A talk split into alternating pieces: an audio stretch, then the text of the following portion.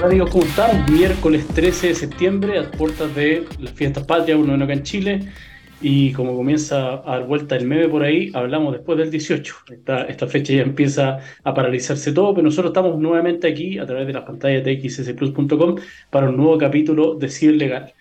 Hoy día vamos a hablar un poco, siguiendo también en la línea de lo que hemos venido hablando anteriormente, de un tema que es bien interesante, que es la legalidad versus la cultura digital. Enemigos íntimos, así lo titulamos este capítulo, porque efectivamente, y según iremos conversando, existen problemas que se arrastran desde antes de la pandemia y que guardan relación un poco con la cultura, esa cultura empresarial, primero que hablamos la semana pasada, en cuanto a cómo se genera la sociedad, cómo se crea esta empresa, cómo se va desarrollando, qué es lo que hacen los socios dentro de ella, que su expertise obviamente es generar el servicio o el producto al cual generó la empresa, pero no gestionar, muchas veces no tienen las habilidades, algunas de las cuales se le puede realizar un coaching, se le puede instruir de cómo va a hacerlo y otros derechamente no la tienen porque no tienen esa habilidad de gerentear y para eso existen nuevamente los asesores externos. Pero aquí también va unido un poco lo que es la cultura, la cultura digital, la transformación digital y lo que son las normas, las leyes en materia de ciberseguridad, de datos personales.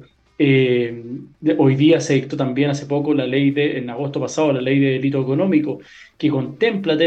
temas de responsabilidad penal de la persona empresarial, en este caso de la persona jurídica, pero además conlleva temas de ciberseguridad. Entonces hay un panorama gigante, la empresa en, cuanto tal se va complejizando a medida que vamos avanzando en los negocios, donde estamos inmersos hoy día, que además es claramente el entorno digital, esta era digital, la revolución, digital 4.0, en donde claramente debemos respetar no solamente el ordenamiento jurídico del giro en particular en donde estemos, los permisos medioambientales, en las empresas que tengan ese tipo de giro o eh, permisos de construcción, sino que debemos además adecuar nuestra normativa interna de la empresa al cumplimiento de estas normas, que sería, por ejemplo, el compliance de datos, compliance de ciberseguridad, el tema de los delitos económicos, como les mencioné, y eso se empieza a complejizar. Cuando nosotros ingresamos a una empresa a realizar algún tipo de asesoría referente a estos puntos, el, el, mayor, no enemigo, ¿ah? no quiero llamarlo enemigo, pero el que eh, tal vez genera mayor resistencia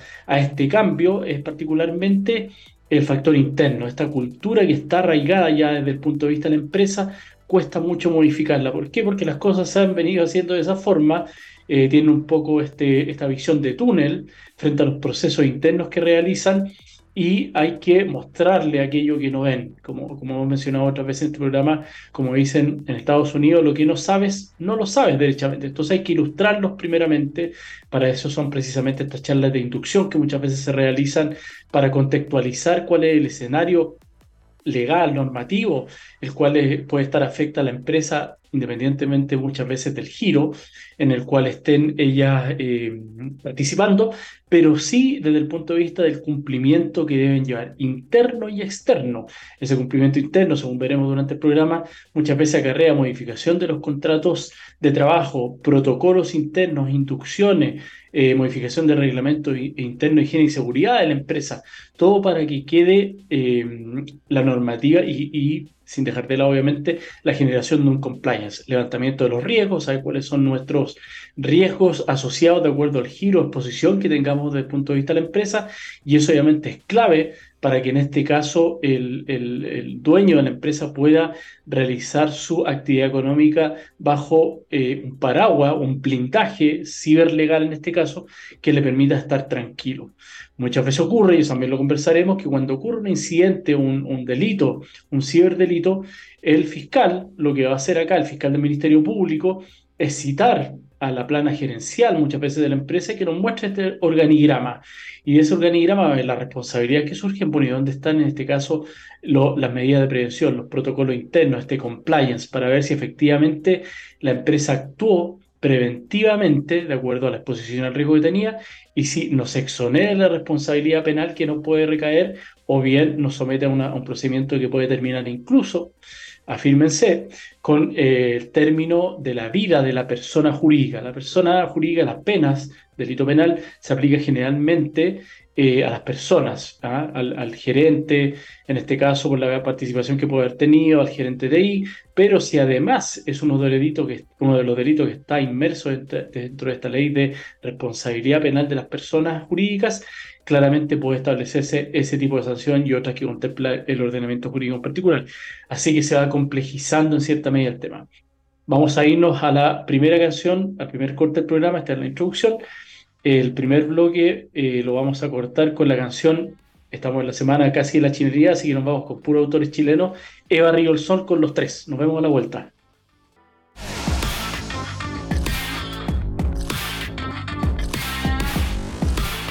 Estamos de vuelta para este segundo bloque de ciberlegal. Hoy día estamos hablando del tema cultura digital versus legalidad y los enemigos íntimos dentro de la empresa. No es fácil implementar un cambio en la cultura digital, es algo que se va arrastrado, arrastrado por años, es mucho más fácil cuando uno parte con un emprendedor ahí con, que, que recién nace a la vida eh, jurídica, legal, desde el punto de vista de la empresa, es más fácil acompañarlo en este camino porque no ha adquirido estas costumbres, algunas malas, algunas buenas, pero son costumbres en definitiva que, va en modo supervivencia muchas veces y es muy complejo cambiarla. Sobre todo una empresa que lleva más de 5 o 10 años entrar en un comité de gestión, en un directorio y efectuar un cambio cultural interno muy complejo. Como hablamos la semana pasada, muchas veces ocurre que desde el punto de vista legal o contable ocurren estos problemas y el problema es mayor que el ahorro muchas veces que eh, le significó a esta empresa durante un par de años no tener este servicio de asesoría externa para saber si estábamos haciendo las cosas bien o mal y no dar palos de ciego muchas veces que ocurre dentro de la empresa. hablamos también, y lo hemos comentado otras veces en este programa, que el, cambio cultural, de lo cultural simple, de la transformación digital a una cultura digital, ya el empujón en realidad fue precisamente la pandemia lo que nos llevó a efectuar el cambio final. Nos vimos obligados ya no por, porque quisiéramos, sino por acto de autoridad, que fue, fueron las cuarentenas particularmente, que no fue solamente en Chile, sino que toda Latinoamérica y en el mundo en general, se nos prohibió con el objeto de resguardar un bien eh, de mayor entidad, en este caso jerarquía, que es la salud de la, de la población, se nos prohibió ir al trabajo. En un principio nadie sabía lo que ocurría, no podíamos trabajar, estábamos todos a la espera ahí de qué es lo que iba a pasar con el virus en particular. Algunos pensaban que esto iba a durar un par de semanas, terminó durando casi dos años. Pero ahí lo que ocurre es que particularmente nos envían y se genera la figura del teletrabajo, este trabajo remoto, este trabajo a distancia. Y en Chile en particular, y eso también ocurrió en nuestra parte de Latinoamérica, tuvimos la suerte, y también para algunas empresas la mala suerte, de que precisamente en, en marzo de ese año se dicta la ley del teletrabajo. Y esa ley del teletrabajo no estuvo pensada en ningún caso, porque si no habríamos anticipado un montón de otras cosas, eh, con lo relativo a la pandemia, sino que en Chile, en, en, en, octubre del año 2019, hubo un fenómeno de carácter social que fue el estallido social, en donde eh, obviamente hubieron muchos problemas desde el punto de vista de las manifestaciones que, que, conllevó esto y muchas empresas, particularmente las que estaban ubicadas en el sector centro de la capital, en, la región metropolitana, no podían llegar a sus trabajos, no podían salir de ellos, por lo tanto eh, esa ley se pensó para poder generar, para poder generar este trabajo o teletrabajo a distancia. Entonces, ¿qué le ocurrió con, los, con las empresas en particular? Cuando a mí en la pandemia me envían a teletrabajar,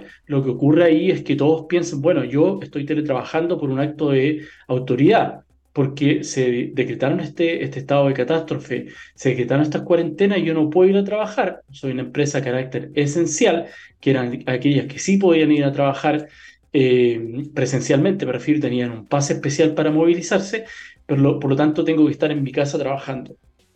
Pero lo que no se entendía, lo que no entendía muchas veces, es que el teletrabajo estaba normado estaba arreglado. Por lo tanto, si yo estaba dentro de este supuesto tipificado de la ley del trabajo, debía además cumplir con la normativa del teletrabajo.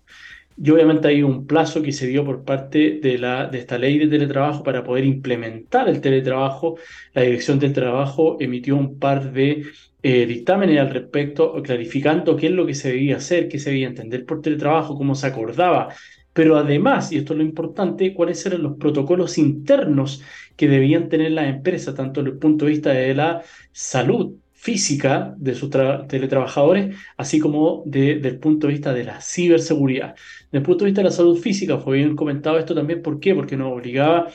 obviamente muchos tuvimos ese problema y estábamos en nuestra casa y debíamos adecuar eh, el living, el, comedor, para poder realizar el trabajo, tener reunión ahí en Zoom. Eh, estaban nuestros hijos también que estaban eh, a través de Zoom o otra plataforma en, en, el colegio asistiendo a clases o realizando actividades de otro tipo, pero estábamos todos en el mismo lugar. Por lo tanto, la salud desde el punto de vista físico, lo que hizo ahí la dirección de trabajo es, señalar que en este caso la empresa o el empleador era el obligado a entregarle ciertos, eh, perdón, ciertos elementos eh, para la seguridad física. En este caso era una silla, la mesa, el, el, computador, hacerse cargo de ciertos gastos como era en este caso proporcionalmente el uso de Internet y eso era desde el punto de vista de la salud física. Pero también existían protocolos y existen protocolos de ciberseguridad. Primero, obviamente, y aquí es donde se, se generó este problema, la Dirección del Trabajo, a través de esta ley, empezó a fiscalizar el tema de los anexos de contrato, porque si yo estaba, tele, estaba trabajando físicamente en mi empresa y ahora estoy teletrabajando desde mi hogar, lo que se debía generar era un anexo a ese contrato que estableciera la forma y condiciones en que se iba a generar este teletrabajo.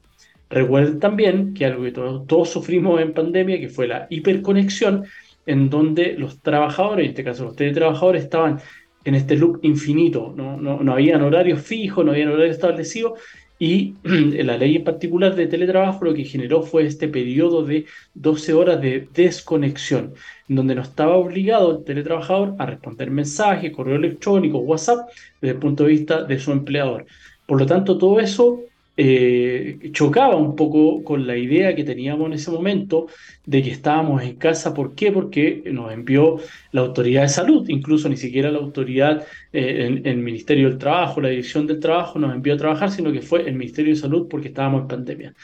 Pero lo importante, acá viene lo relevante, es que se debían establecer protocolos desde el punto de vista de la ciberseguridad. Son importantes más allá del cumplimiento de la normativa, porque recordarán ustedes casos de banco incluso que los ataques se, se, dieron precisamente por no haber establecido protocolos de ciberseguridad respecto del teletrabajo. ¿Qué es lo que ocurre? Tengo una empresa en donde eh, tenemos un piso corporativo en donde hay 200 personas que están en ese piso eh, trabajando el día a día y me preocupo de tener una VPN que cubra las necesidades de ese piso en particular donde están estos 200 teletrabajadores. Me preocupo de la seguridad física, obviamente, de ellos en la empresa, me preocupo de que todas las medidas de ciberseguridad que tengo implementado, el uso correcto del correo electrónico, cómo compartimos información, cómo se carga en la nube, cómo se envían estos correos electrónicos, está ya resguardado dentro de la empresa. Pero cuando yo envío a estas 200 personas a teletrabajar, transformo ese, ese único, esa única preocupación que tenía como punto de trabajo diario en 200 sucursales de la compañía de manera automática.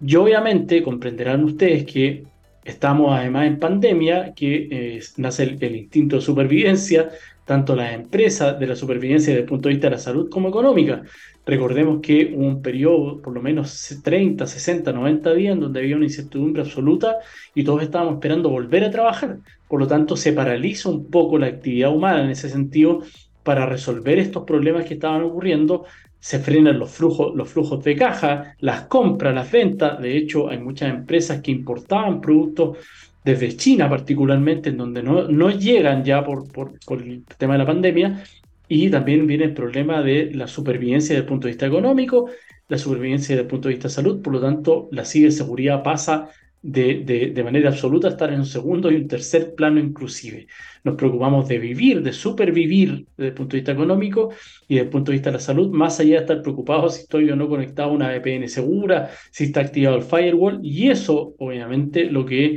trajo consigo es que el ciberdelincuente que estaba detrás de todo esto, eh, de, de, los ataques que se generaron y se multiplicaron exponencialmente en pandemia, aprovecha este escenario, obviamente, para empezar a atacar a las, a las empresas que estaban mucho más expuestas, porque como les digo, ya estábamos de nuestro hogar y ocupaban diversos métodos como era la ingeniería social, como es el bio de correo electrónico, se aprovechan ahí el tema de los permisos, el tema de las vacunas en particular, eh, algunos fondos eh, o dineros que se otorgaron como bonos a propósito de la parálisis de funciones en pandemia y todo esto hace que empecemos a caer en este loop de estafas o de ciberdelitos cometidos precisamente en pandemia. A todos nos llegó un correo electrónico, un enlace a través de WhatsApp en donde habíamos sido beneficiados con la vacuna en particular y, teníamos que pinchar para poder inscribirnos porque habíamos sido elegidos para vacunarnos antes de la población. Todos queríamos en cierta medida estar protegidos, no solo en nuestra familia, por lo tanto eso hace que se bajen las, las barreras de seguridad que nosotros tenemos y pinchábamos este tipo de de, enlaces y resultaba incluso un banco por ahí fue fruto de este tipo de delitos precisamente a través de uno de sus usuarios. Se cometió un día viernes, no se, no se descubrió hasta el día lunes y se robaron ahí una cantidad importante de dinero de los cuentas correntistas. Por lo tanto, para ir conceptualizando y, aclarando un poco la, la necesidad de que la cultura la transformación digital y la legislación estén a tono, debemos hacer un cambio total de la organización, en donde lo que tenemos que tener presente es que quien está al centro hoy día de este cambio cultural es precisamente el área tecnológica, área de TI, porque hoy día, como hemos hablado también otras veces, estamos todos hiperconectados, el correo electrónico, la página web, las ventas, los pagos se realizan a través de eh, aplicaciones hoy día a través de, de, PayPal o a través de, las transferencias de dinero electrónica y estamos expuestos permanentemente. Lo vimos un par de programas atrás, precisamente el fraude del CEO o del gerente de finanzas, en donde efectivamente se, se vulnera el correo electrónico o se suplanta la identidad para hacer este tipo de pagos. Hoy día el, el, teletrabajo sigue vigente. Hay muchas empresas que por un tema de costo y por calidad de vida de sus eh, teletrabajadores optaron por seguir teletrabajando y tienen reuniones dos veces a la semana, una vez a la semana de manera presencial, pero siguen en esta dinámica. Y incluso yo he tenido oportunidad de reunirme con ellas hasta hace un mes atrás, incluso la última reunión que tuve referente al teletrabajo, y todavía no implementan estos protocolos de seguridad que son necesarios, y ojo, son necesarios no solamente desde el punto de vista de la ciberseguridad, a la cual estamos expuestos hoy día para poder estar protegidos, sino que precisamente es una obligación normativa desde el punto de vista de la Dirección del Trabajo que ha emitido una serie de dictámenes dando cuenta de cuáles las necesidades que deben cubrir desde el punto de vista del teletrabajo.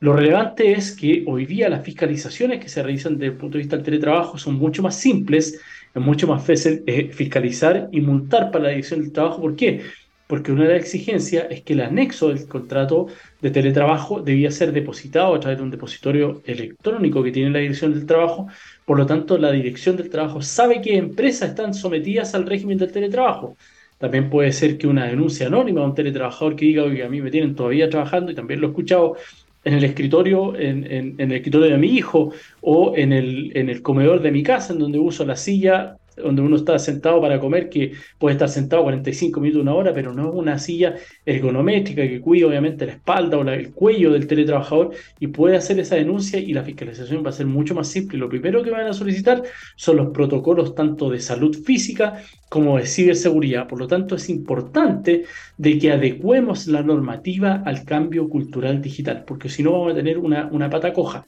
Antiguamente las empresas, cuando hacían esta transformación digital o la cultura digital, la normativa era muy eh, endeble o, casi inexistente incluso. Lo hemos comentado, la ley de datos personales del año 99, la ley de ciberdelitos del año 93, que si bien fue modificada, fue modificada hace un año atrás y todavía está en implementación. Vamos a hablar de eso en el próximo eh, bloque del programa y la ley de, delito económico y la ley de responsabilidad penal empresarial también son normas que hoy día conjugan de manera transversal a la empresa en particular, sobre todo cuando estamos hablando de temas de ciberseguridad. Por lo tanto, la implementación de hoy día de protocolos de ciberseguridad no es tanto, eh, es mucho más importante, como les digo, que antes, que antes lo que hacíamos era comprábamos cajas, se vendían comercializaban cajas desde el punto de vista así de seguridad que venían con un pack and play, eh, configurábamos los firewall, el anti-spam y con eso nos quedamos tranquilos. Hoy día, además de la tranquilidad interna que tiene el, debe tener el, el gerente de TI, y el directorio y la gerencia en general respecto a este tipo de, de ataques viene dado más por el cumplimiento de la normativa en particular. Los ciberdelitos están a la orden del día, como les dije, se han multiplicado exponencialmente después de la pandemia, son cada vez más sofisticados. Antes cuando los llamaban por teléfono, uno decía, este tipo me está llamando obviamente del interior de la cárcel, o los correos electrónicos eran muy precarios en cuanto a cómo venía configurado el correo, el, logo del banco, cómo era la información que me solicitaban, era muy obvio que alguien eh, estaba enviando ese correo electrónico usando la apariencia a lo menos del banco. Hoy día no, hoy día están mucho más preparados, los correos electrónicos incluso se, se, se utilizan con esta suplantación en donde a simple vista eh, modifican incluso eh, la letra del banco en cuanto a la tipografía que se utiliza. Es mucho más difícil eh, a la percepción de los humanos identificar este tipo de correo. Por lo, tanto, el protocolo interno de uso de correo electrónico, de claves, de navegación, de cómo se comparte la información, es mucho más importante establecerlo al interior de la compañía para dar cumplimiento precisamente a la ley de teletrabajo. Mucho más importante, y lo veremos después, porque obviamente acá son multas, pero después vamos a hablar de la ley de ciberdelito, delito informático, la ley de delito económico y la ley 20.393 sobre responsabilidad de personas jurídicas, en donde se conjugan estos tres aspectos en torno a los temas de ciberdelito y es mucho más grave porque, como les digo, por un lado hay una pena que viene aparejada, en este caso, a la sanción o como sanción al, incumplimiento de esta normativa, ya no es una multa, es una pena que puede ser privativa de libertad, pero también puede eh, llevar, llevar o conllevar consigo la, el término de persona jurídica y multas también aparejadas de acuerdo eh, muchas veces al beneficio económico que pueda tener la empresa en particular. Así que Vamos a hablar de esto. Recuerden que este programa también es auspiciado por Ciberlegal. Ciberlegal precisamente lo que se dedica como prestación de servicios es establecimiento de protocolos internos, charla interna de ciberseguridad, higiene y cultura digital, precisamente para evitar que la empresa en particular sea fruto de un ciberdelito, sea víctima de un ciberdelito a través del factor humano. Nos vamos a ir con la segunda canción de nuestro programa que es de la cultura de la basura de los prisioneros. Nos vemos a la vuelta. Amigos, estamos de vuelta para este tercer bloque ya de Civil Legal. Hoy día estamos hablando del tema de la cultura digital versus la legalidad. ¿ah? Estos enemigos íntimos que muchas veces se plantean durante, dentro de la empresa cuando queremos implementar cambios, incluso desde el punto de vista de la normativa. Eh, uno cuando habla con los encargados de, de las diversas áreas, recursos humanos, eh, la parte financiera, el gerente general, hay que ejemplificarle porque obviamente ellos no ven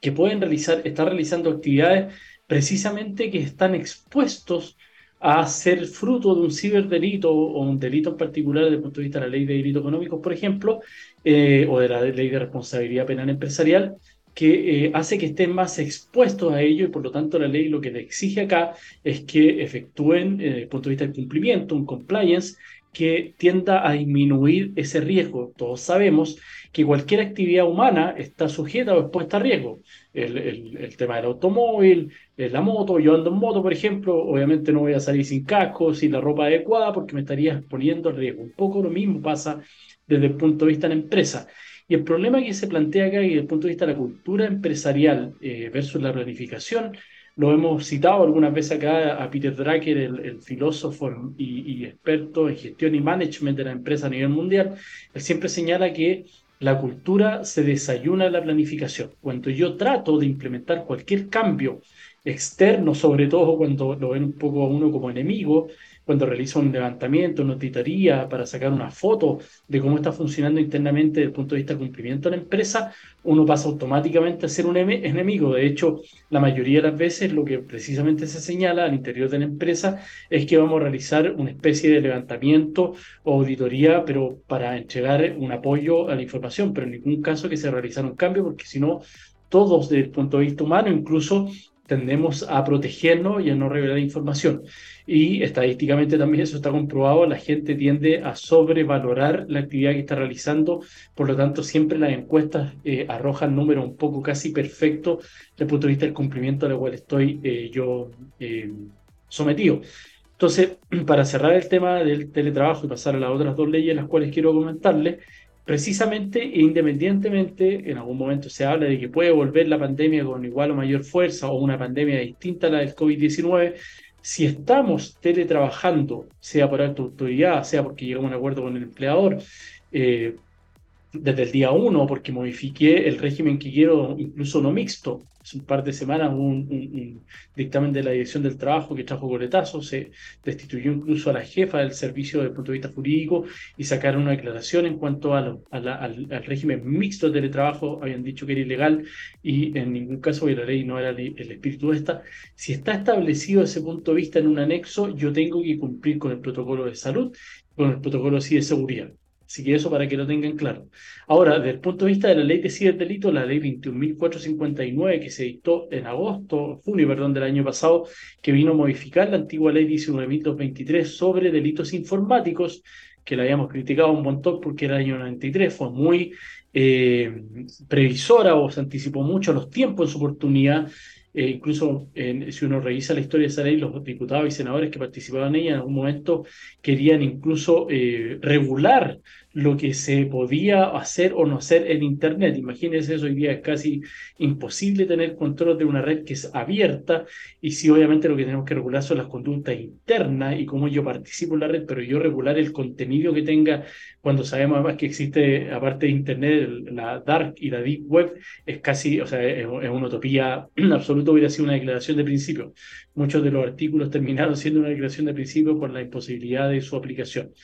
Pero la ley actual que contempla diversos tipos eh, penales desde el punto de vista de los ciberdelitos, el acceso ilícito, los ataques informáticos, la destrucción de sistemas, eh, el hecho de apropiarse o, de robar estas bases de datos, eh, es bastante complejo porque nos obliga en cierta medida nosotros como empresa que estamos en la era digital 4.0, inmersos en la actividad desde el punto de vista informático, a generar obviamente mayores barreras para la comisión, para que prever obviamente la comisión de este tipo de ciberdelitos. Y como lo hemos hablado otras veces, incluso desde el punto de vista de forense, si yo quiero perseguir el ciberdelito debo contar con este peritaje informático, como hablamos un montón de veces acá, hacer el levantamiento correspondiente sin vulnerar esta eh, cadena eh, y, no vulnerabilidad de la prueba, pero lo relevante acá es que me obliga en cierta medida a generar también un compliance interno desde el punto de vista de la ciberseguridad.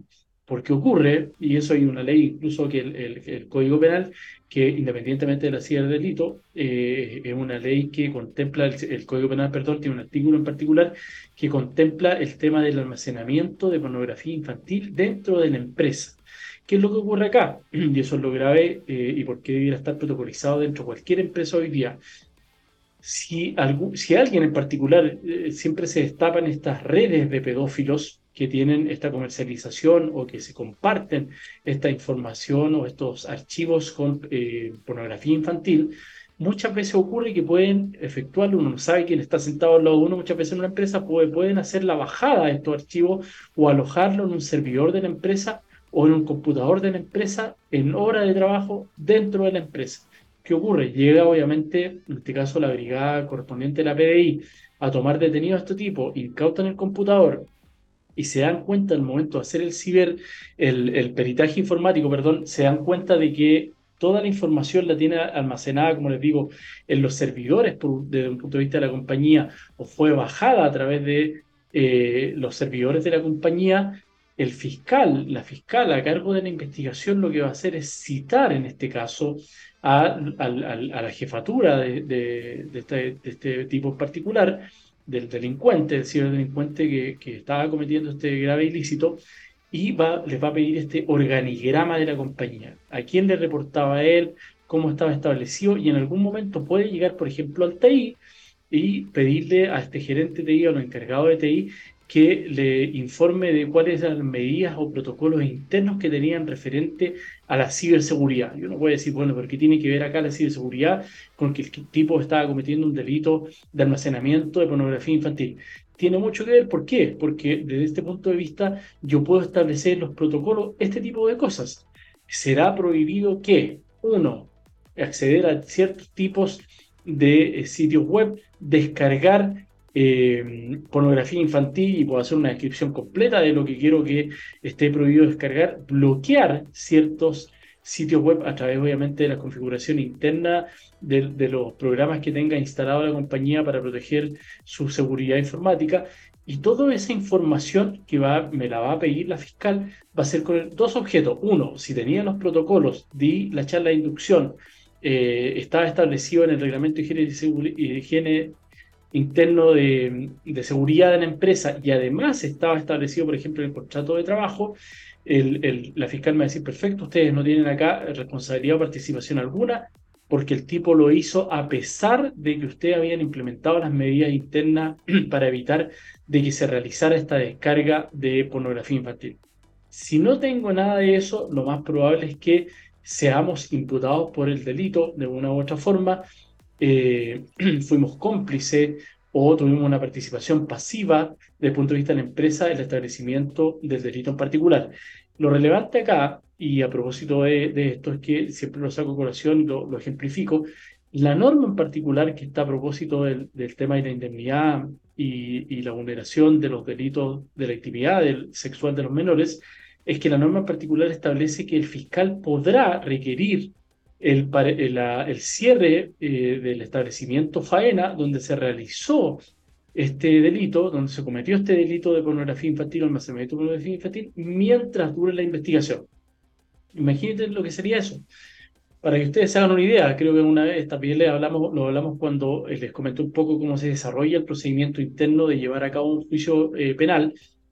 oral en lo penal, ocurre que la primera etapa de la investigación es desformalizada Obviamente ahí el fiscal no me va a comunicar que está realizando esta investigación, pero cuando lleguen a tomar detenido, porque ya hay suficientes pruebas eh, para poder pedir una orden de detención en contra de este tipo, por haber cometido el delito, y obviamente va a ser un delito que incluso va a ser flagrante, puede estar cometiéndolo ahí en el día a día, descargando y comercializando pornografía infantil, lo van a tomar detenido, lo van a poner a disposición del tribunal de garantía, de garantía para que se proceda a la formalización y va a quedar con medidas cautelares de ahí en adelante, el juez va a fijar un plazo de investigación. Hoy día ningún plazo de investigación de un delito que sea complejo va, a ser menor de seis meses a un año,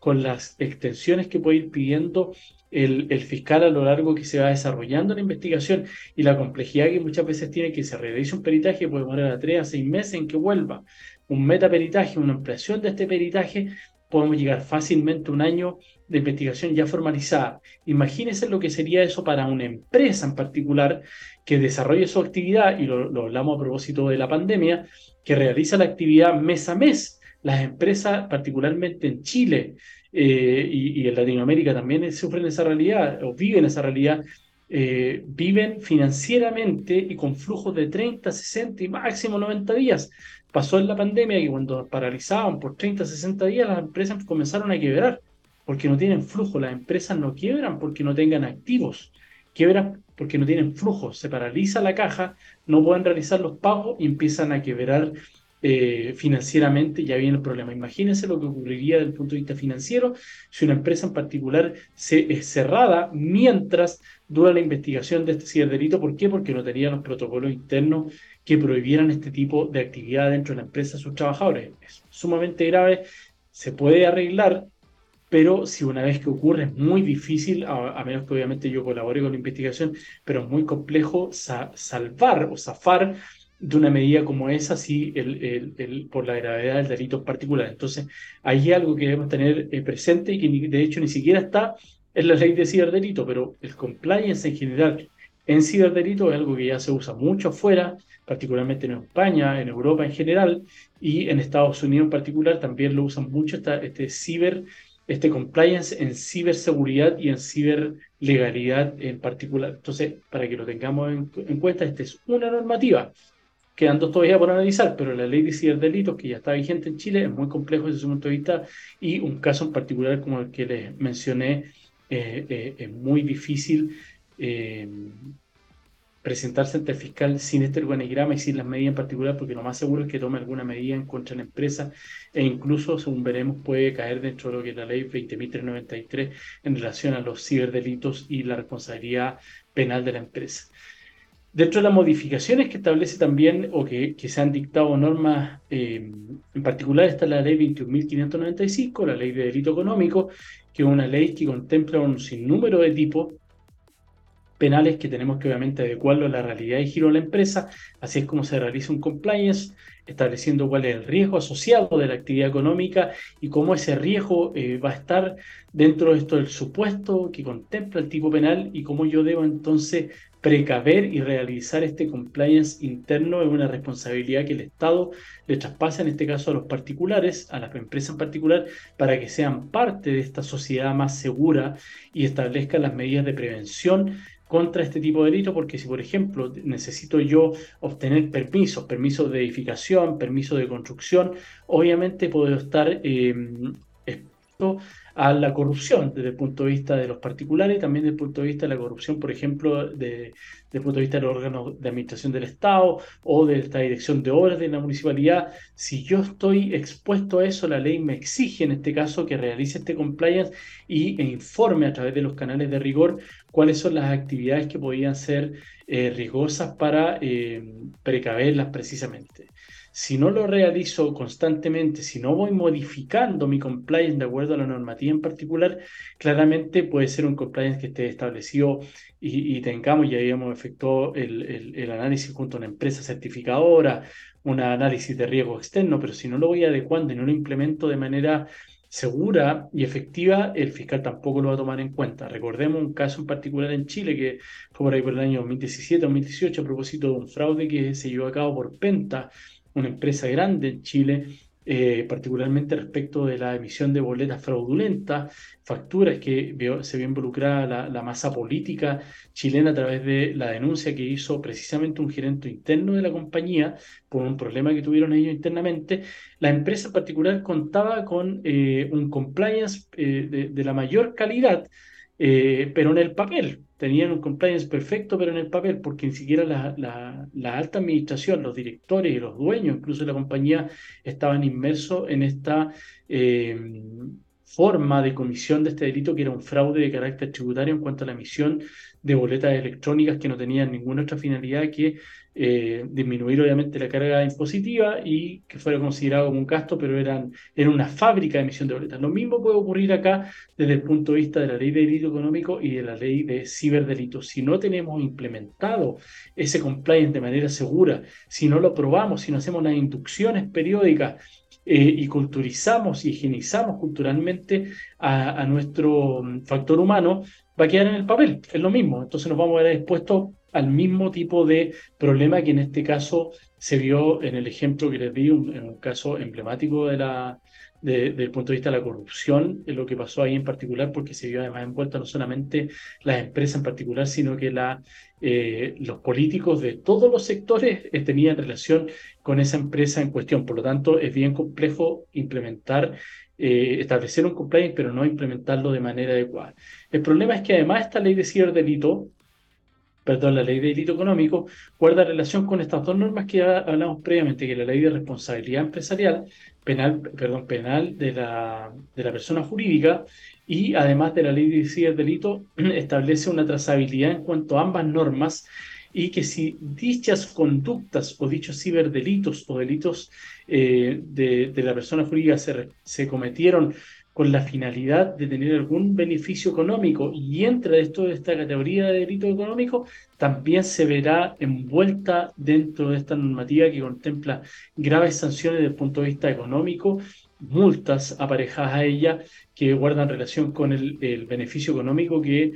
conllevó este ciberdelito y puede ser cometido, ojo, no solamente por, por, la gerencia, los directores, los dueños, sino por algún agente o representante legal de ella que cuenta obviamente con las autorizaciones internas y esta persona que si no se le realizó la advertencia, no existe este compliance en materia de delito económico, además de ciberdelito, claramente va a estar expuesta a la empresa en cuanto tal porque debía haber realizado este eh, análisis previo de la normativa y debió haberlo establecido como compliance interno para poder precisamente eh, precaver de que no hubiera alguien que estuviera expuesto a ello. Si a pesar de haber existido el compliance de la inducción y la charla en particular, la persona lo realizó de igual manera, yo me puedo ver exonerado, pero de otra forma eh, voy a estar sujeto y expuesto a aquello en particular. Así que es importante desde el punto de vista de las tres normas. Y para terminar con estas normas, hay una que en particular todavía no se ha dictado, que hemos, hemos criticado mucho la ley de datos personales, pero en particular es la ley de la, el proyecto de ley de datos personales y lo, lo que contempla ahí precisamente son multas que son muy altas, en particular por lo que es necesario que se establezca en este caso un compliance de todo este tipo de normativas. Nos vamos a ir a la tercera canción del programa y a la vuelta a ver ya las conclusiones. Y la última canción es El frío misterio de electrodoméstico, un clásico de clásicos. Nos vemos a la vuelta.